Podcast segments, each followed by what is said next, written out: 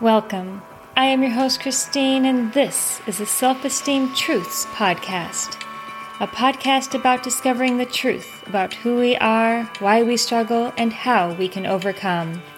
This podcast is designed to help you transform your life as we dive weekly into new questions about self esteem truths. Hi, I'm Christine. I am a confidence coach and motivational speaker, and this is episode 124. Today, I want to talk to you about one of the confusing areas when it comes to working on our self esteem. It's the confusion around some of the verbiage that is used when talking about self esteem. It's the seemingly contradictory phraseology and instructions that is given. And I think it would be really important for us to spend some time talking about this. I know this is something that I struggled with at the beginning of my self esteem journey, and I see clients bump up against this as well. I think some of these contradictions make it really hard to take self esteem work seriously or even know when to push and when to hold back, when to love ourselves and when to be firm with ourselves. I'm talking about instructions like love yourself as you are, but you also need to know you need to improve. Being told to be patient with yourself, but also being told you have to stop giving yourself excuses to stay stuck.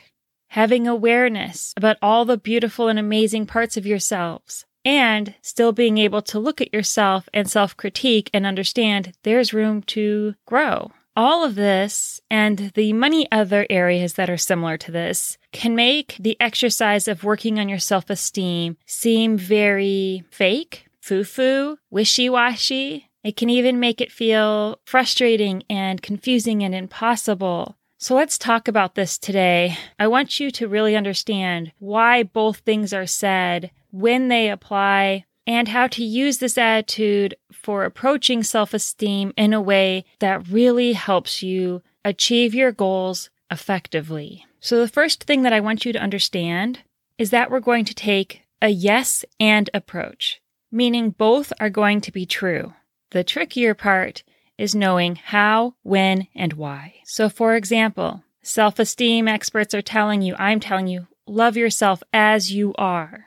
Yes, of course, love yourself as you are. And know that you as you are can still be improved upon. What we're doing in a situation like this is removing the guilt, the shame, the self hatred, the lies. We're getting rid of all of that. We're loving you for you. You are not your weight. You're not your mistakes.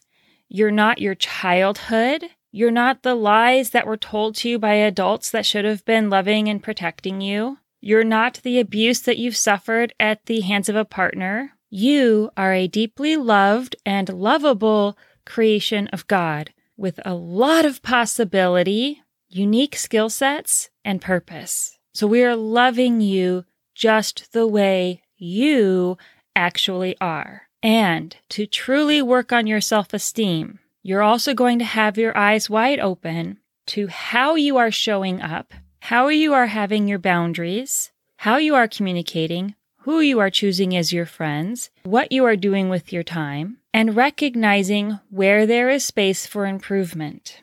I hope you can see that these two points do not contradict each other. They are not giving you two completely different sets of instructions. They are meant to be done together. When we say, be patient with yourself, yes, standing up for yourself, having boundaries, saying no, saying what you want, asking for help, all of this is new. It does take practice.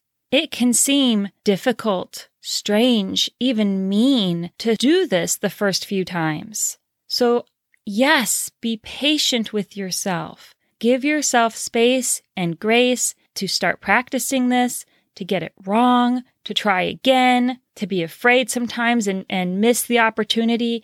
Be patient with yourself. And this is that yes, and this is not a free pass to give yourself excuses to stay stuck.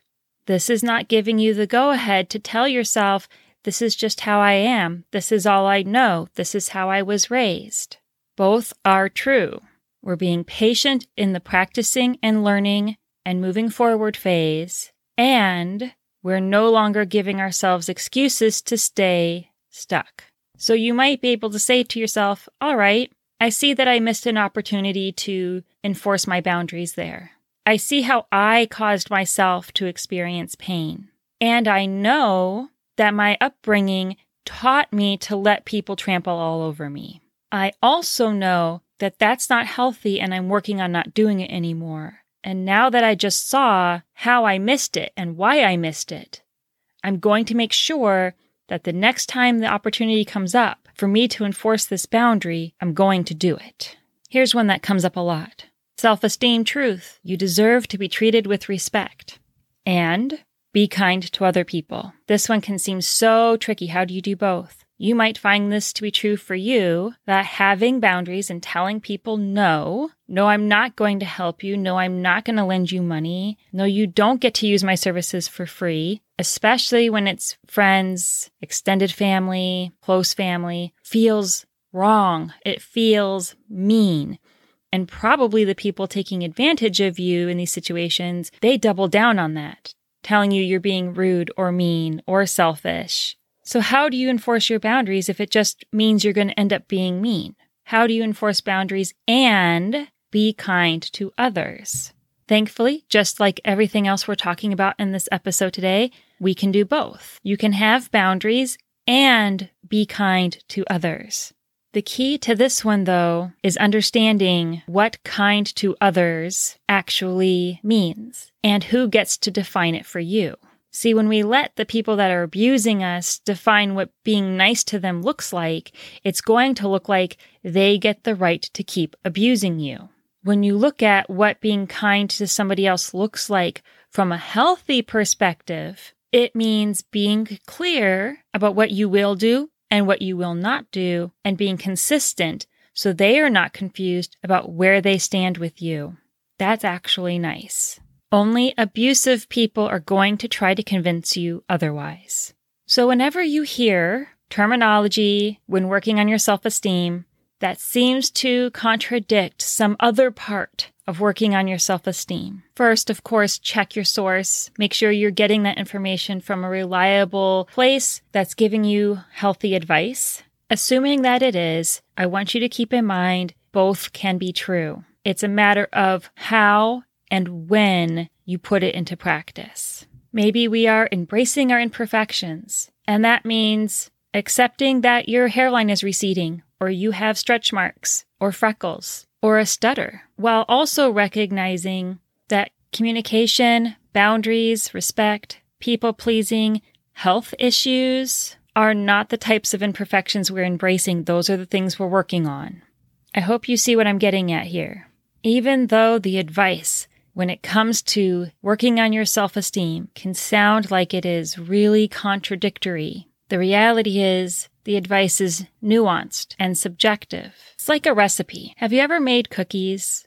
My daughter and I make cookies all the time, a bunch of different types of cookies. We love to bake. And we might have five different recipes that all call for one stick of butter. But in some of those recipes, that butter might need to be really cold. In some of those recipes, it might need to be room temperature or even melted. How we add the butter depends on what cookie we're trying to end up with. Sometimes we're whipping the butter in with the sugar at the very beginning. Sometimes we are cutting it in with a pastry cutter. Sometimes we're just blending it with everything all at once. And it also depends on what other ingredients we're mixing into it, because the butter is not the end all be all of the cookie. If I'm trying to make some gooey chocolate chip cookies, I need to use softened butter. And I better add some chocolate chips or I'm not getting a chocolate chip cookie. If I want a good spritzer cookie or a firm cutout sugar cookie, I need to chill my batter. Why is this important? Because a lot of times in the self help world, we like to put little sticky notes on things. We like to take little memes from social media and make it the background on our phone. One little phrase. Today I'm going to love myself.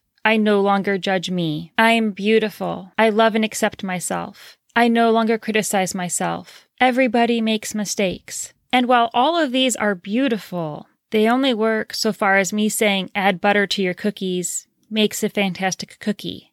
We need the other side of it. We need the yes and part of that statement. You need to follow the full direction. And unfortunately, a lot of times I see this all the time on social media when there's a quick little meme or image, as beautiful as they may be and inspiring as they may feel, it's missing the other piece. And it leaves so many people feeling like the information is contradictory. So this is where you get to put those pieces together. This is where you get to mix the right kind of butter with the right kind of sugar for the best kind of cookie. Only the cookie is the outcome of your beautiful self esteem. Occasionally, one concept can change your life. However, things really come together when you have the full picture. I want you to understand how all the pieces work to your benefit. You are a complex individual. You are living a complex life, and you are dealing with complex people. There isn't a one size fits all way to approach all of this. I had a friend the other day express a frustration that she's been trying for months to love herself more and be more positive, and it isn't working. I explained to her what I'm telling you now. Those pieces only work if you also do the other parts. That's like whisking the eggs in a bowl but never adding them to the cookie dough. It's not going to get you anywhere. All the ingredients have to come together. She also needed to address the parts of her that needed to change, not just love herself. And she also had to allow herself to have her less positive emotions just in a healthier way. So, this is why I want you to really focus on putting all the pieces together, all the advice together, understanding how it fits together. Yes, we're being patient and we're no longer making excuses for ourselves. Yes, we're loving ourselves as we are and we're recognizing that there's room for improvement. Yes, you see that you deserve to be treated well and with respect, and you understand that letting people walk all over you isn't being kind to them or to yourself. Recognize that we can no longer critique ourselves in a harmful way and we can healthily self analyze. Recognize that you can embrace your imperfections and be aware of the areas that you need to improve. Working on your self esteem is one of the most complex things you're ever going to do. I think it's akin to trying to lose weight with healthy eating. Unlike other addictions, you can't stop eating. You have to keep eating. You have to learn how to do it healthily and with moderation and pick the things that actually make you feel good. And working on your self esteem is the same way. You can't suddenly stop thinking about yourself or having an emotional reaction. You have to learn how to do it with moderation and healthily and picking the things that actually make you feel better. So give yourself a little pat on the back for even attempting to do this. Give yourself some credit for taking on such a complex and noble task and let it be okay to get it wrong sometimes and hold yourself accountable to continuing to learn how to do it better. And just like cookies, you need all the ingredients prepared and measured correctly for the correct end result. So your goal this week is to notice which pieces of self-esteem advice you maybe have run too far with or made the end all be all of your journey, which pieces of advice you've maybe been ignoring up to this point because it felt contradictory, where you need to practice some moderation or step it up a little bit, and I want to suggest right here and just encourage you to trust yourself. Trust yourself to know how much of each piece you need. Trust yourself to notice what actually does help your self esteem improve. Because you do know, you maybe just need a little bit more practice noticing. This is actually a great way to boost your self confidence because the more you realize that you can trust yourself and rely on yourself for the answers, the more self confidence you will have. Notice what parts are working for you. Notice what areas are still a struggle for you. Take a moment to assess if there is maybe a piece of advice you went too far with and see if you can discover what the complementary piece that finishes the yes and statement is. I also want you to understand that based on your past, the pieces may go together differently for you than for someone else. So don't try to copy anyone else's formula for this. Let it come together for you. You will know when you have it right when A, it's working, and B, it causes other pieces to naturally fall into place for you as well. This, of course, is also a conversation that we can have if you want some clarity around this. Let's have a conversation so that you are measuring everything out appropriately to get the end result you want. I hope this helped answer some questions about why some of the advice given from self esteem experts seems so contradictory and confusing. And I hope you're going to take some time this week to practice putting some of these pieces together, letting more than one thing be true at a time, and seeing how it helps your self esteem improve. Thank you for being here this week. I don't know about you, but I feel like I need to go make some cookies. So maybe we should do some uh, cookie recipe swaps in the Facebook group. Let me know what you think. Anyway, I love you all, and I will talk to you next time. Bye.